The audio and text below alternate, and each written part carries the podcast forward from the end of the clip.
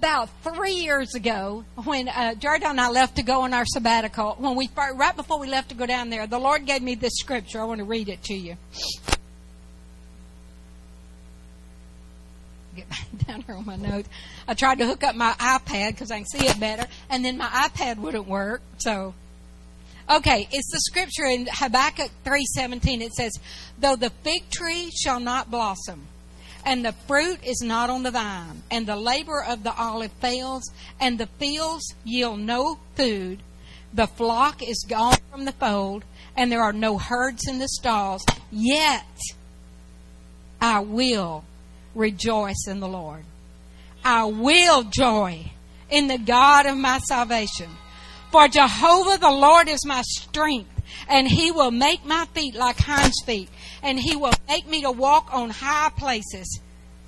And so uh, what I knew the Lord was telling me in the spirit was we we're fixing to go through some battles. You know, when God gives you a scripture like that, He's the Spirit is leading you and preparing you to get ready for a battle.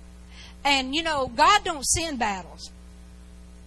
But what He does is sometimes He will let us walk through a battle simply because it'll strengthen us. And sometimes we walk through a battle because we missed God, you know. And there's lots of different reasons that we walk through battles. But anyway, when the Lord gave me this scripture, I knew we were fixing to walk through a battle. Thank you, baby. Thank you. Thank you, little Jeremy. I've been calling him little Jeremy since he was born. I really don't know his name half the time. He's always been little Jeremy. so, uh, you know, when the Lord gives you a scripture by the Spirit, well, then you don't try to figure God out. You just try to follow the Spirit. You just, so uh, I just begin to, Lord, no matter how bad it gets, we're going to rejoice and we're going to praise you. I don't care what it looks like. We don't walk by fa- sight, we walk by faith. You know, Paul said, none of these things move me. Everywhere Paul went, they beat him up and threw him out. You know, most people would have quit after about the third beating, you know and said, Well, I don't think I'm in the will of God. But see, that's not the way it works. That's not the way it works. We just keep on marching, even if we're getting our rear ends whooped every step of the way. And we've all been in that season of our life when nothing seemed to work, you know? And the more we prayed and the harder we read our Bible, the worse it got, you know. Well, so when we this this year, so I, I've just been we've been standing on the scripture. So about a week or two ago, the Lord gave me this scripture, and I have to literally say, I've read this I don't know how many times, but I've never looked at it in this light.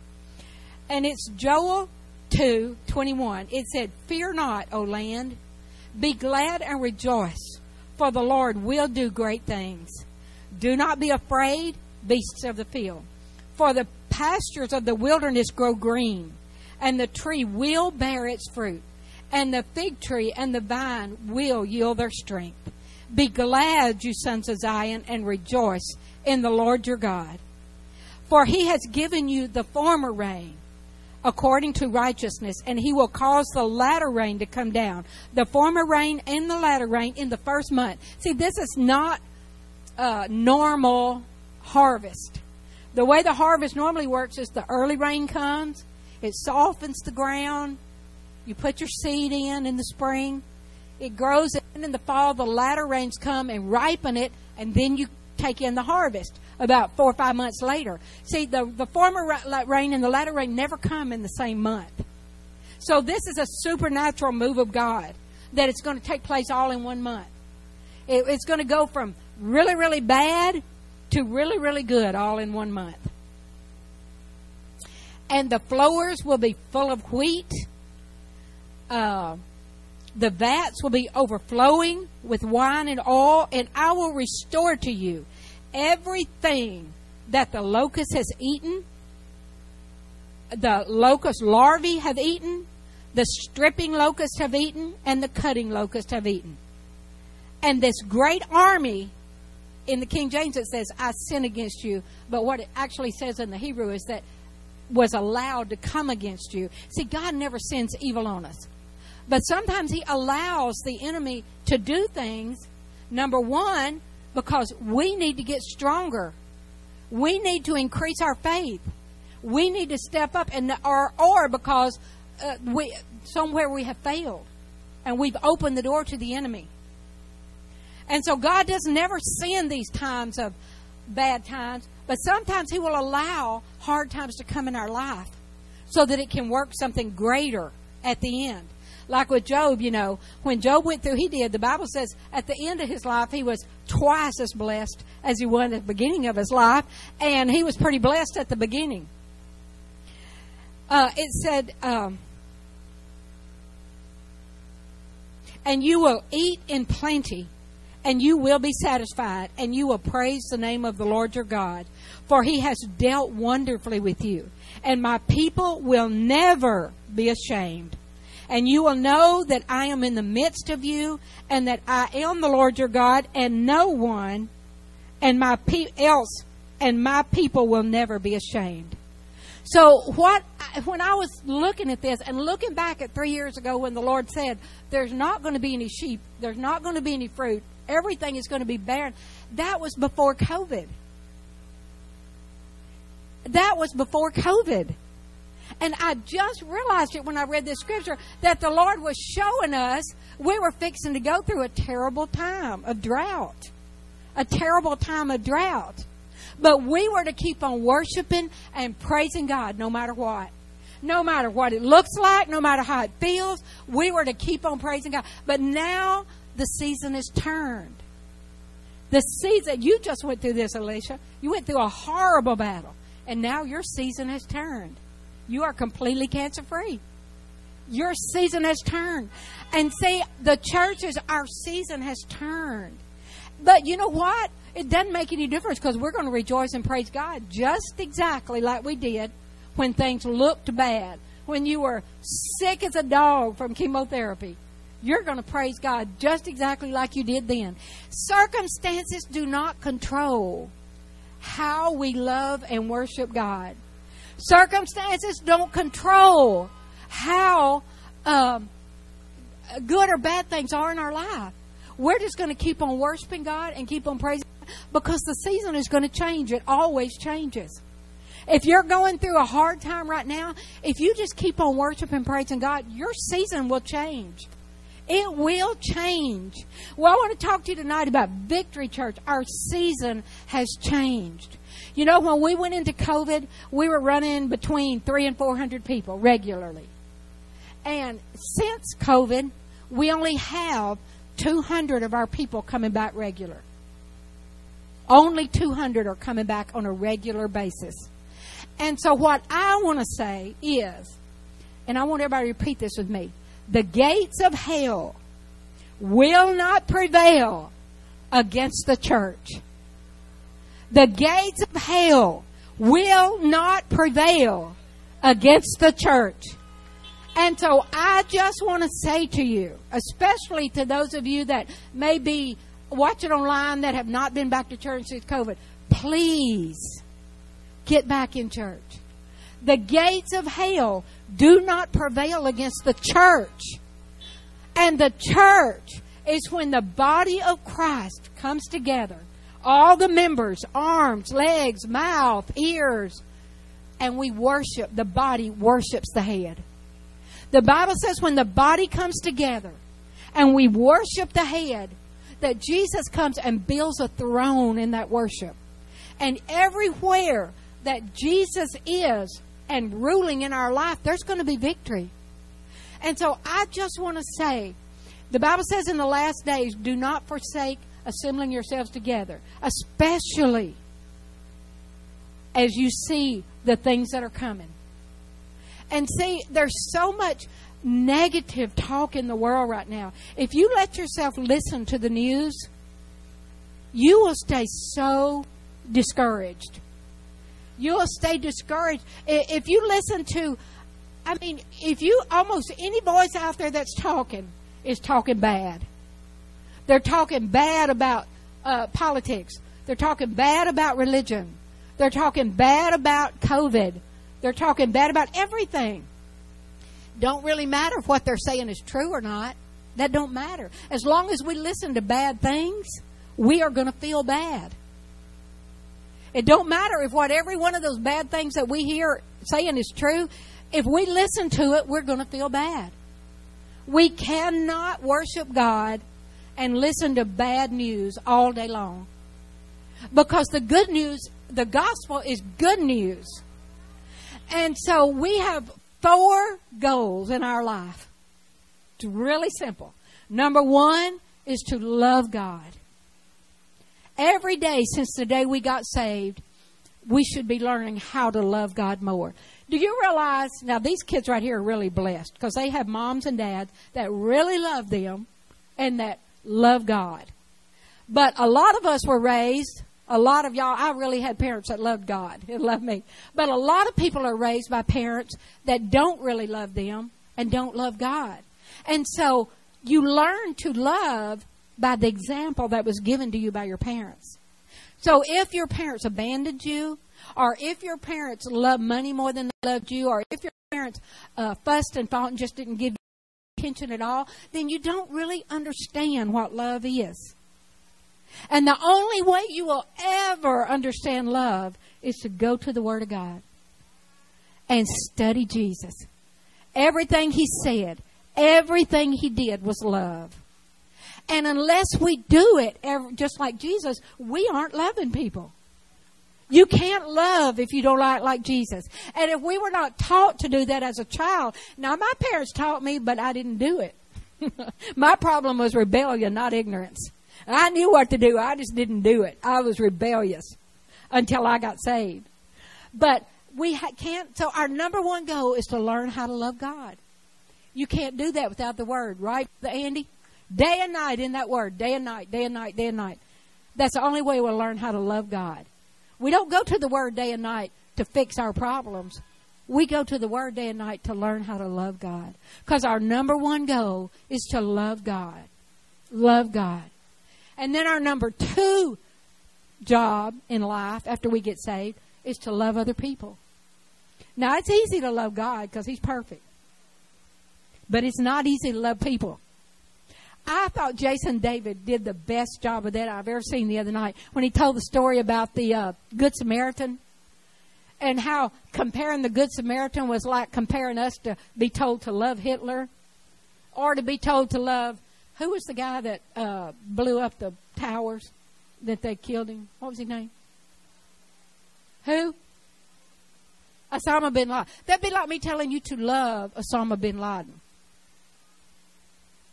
That's just not a good feeling, is it?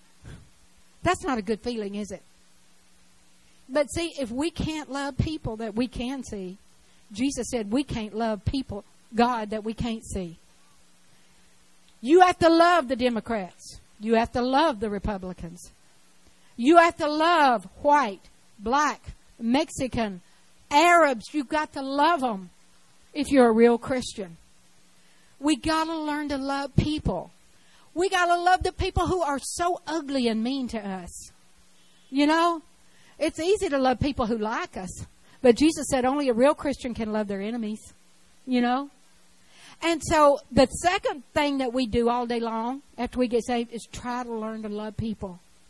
Try to love people. And let me tell you, the devil knows. If you have a hard time loving people that don't love you, guess who's going to get in your face every day? Every day, somebody that don't like you is going to get in your face if the devil knows that's your battle. So if you want to get rid of that battle, you just learn to love people. Learn to love the people who get in your face. Call you names manipulate you, treat you ugly. Love them anyway. I had a woman one time that was so mad at me. Jerdale made me leave the room because he thought she was going to jump on me and beat me up. He said, Don't say another word, leave the room. Because I wasn't mad at her at all. I just wanted to keep on trying to help her. She didn't want my help. but see, we have to love everybody if we're the real church of Jesus Christ. And then the third thing we have to learn to do is win the lost. That's the only reason we're still on earth. We could love God and love people in heaven, but we can't win the lost in heaven. We've got to be soul winners. Every person that you meet, everywhere you go, your first thought's got to be, I wonder if they're saved. I wonder if they're saved. You kids do that? When y'all meet new people, do you wonder, I wonder if they're saved? If you could start thinking like that at your age, just think what a powerful soul winner you'd be when you get as old as I am. Everybody you meet, your first thought should be, I wonder if they're saved. And then ask the Holy Spirit to give you some way to twist that into the conversation. Twist that into the conversation. And then we, and when we start doing that, we'll start winning the lost. Because most winning of the lost is not done inside the church house. It's done out there in Walmart and uh, uh, in the grocery store and uh, when you go get your car worked on or when you stop at a gas station. You know, that's where uh, soul winning is done, is out in the marketplace. Because it's hard to get lost people to come to church. You know?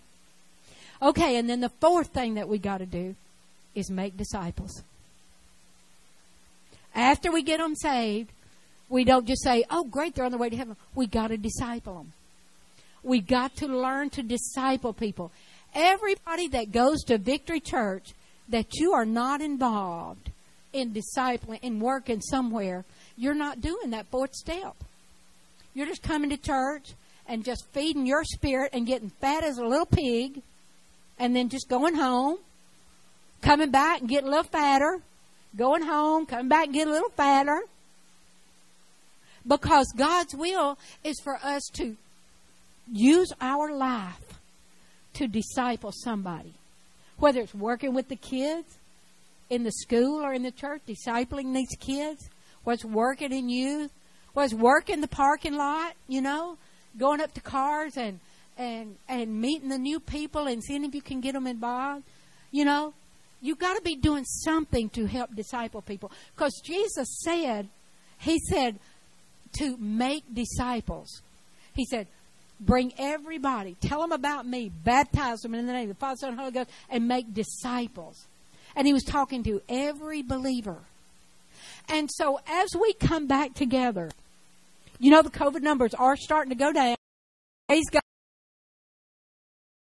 We're not going to be stuck in our cars forever. it's really hard to be the church stuck in our cars. Because what the church is, it's us coming together as a body and serving each other. And and the only ones that are really getting to serve us right now are these kids dancing and our ushers waiting on us and the people on the platform that are ministering to. But all of us that are just sitting out in the cars, we're not really getting to serve right now. And so we're missing the major reason that the church comes, well, not the major reason, the major reason we come together to learn to love God. That's number one. And then we come together to love each other. And I want you to know, I have been so disappointed in the church and the world, how the church has just fought each other, been so ugly to each other over all this mask and COVID mess. You know, it's just broke my heart to see how carnal the church has become. Instead of loving each other, if the if the world doesn't see us loving each other inside the church, the world's sure not going to see that outside the church. And we've really failed through this battle to show our love to people that maybe think different than we do or act different than we do. You know? That's no excuse not to love somebody just because they don't. You know, there's a scripture in, uh, in the Bible where um, Jesus said, You can believe a commandment wrong and you can even teach it wrong. You'll just be called least in the kingdom of heaven. Now, I personally don't want to be called least in the kingdom of heaven. And so I really, really, really try to study the word so that I don't teach the word wrong. But if there's other people that don't believe like me, I don't feel like it's my job to uh, start a fight with them because they don't believe like I do. You know, my job is to love them. And in fact, uh, one time the disciples came to Jesus and said, There's some guys over there baptizing in your name, and we told them to come follow us, and they wouldn't come. What did Jesus say? Leave them alone. Because he said, No man that can do a miracle in my name can speak evil of me or speak lightly of me. So people, there's other churches that's just going to do things different than the way we do them. You know? They're going to do things different. But if they're love Jesus and they're serving Jesus, and if we touch them, we're guilty. Because those are Jesus' children just like we are. You know, the Bible says two can't walk together if they don't agree. So that's why we all come to church here because we all agree. But there's a lot of people that don't agree with us, and that's why there's different kinds of churches all over town. But if they all walk together and they all agree and they're all preaching Jesus, you know, we should not be attacking them. We should be going after the lost. We should not be trying to put down another church. The church has got to walk, be known as people of love and not be known. I thought my clock was going to quit. What time am I supposed to quit? Jeremy, what time am I supposed to quit? It's way past 7.30. oh, 7.50. Okay, I'm sorry. Okay, I got about five minutes. Okay. We changed church time so many times here. Nobody knows what time it starts and nobody knows what time it's over. So I apologize. Jeremy came up and told me right before we started what time to quit, but I forgot. so I just want to say the season has changed. The season has changed. We are no longer going to have to rejoice because there's nobody there. We are no longer going to have to rejoice because the trees are not producing. God said that the harvest is coming. The sheep are coming. The trees are producing. Who are the trees? We're the trees. Producing fruit, love, joy, peace, patience. Producing the fruits, healing, faith, all those things. The season has changed. And so we were rejoicing when that we couldn't see anything, but how much more can we rejoice now that this thing is turned and it, it the harvest is coming in. And I just want to say, I, when we were gone on our sabbatical, I was praying, Lord, I was praying for the harvest. This is when during COVID when there was no harvest, you know. And the Lord said, "Don't pray for the harvest. Pray for laborers." I can't send you a harvest if you don't have people to bring the harvest in. So I want everybody here. I want you to start asking the Lord, what am I supposed to be doing during this abundant harvest that's coming? What am I supposed to be doing? What am I supposed to be doing? There's lots of things we can be doing right now, even though we're still sitting in our cars.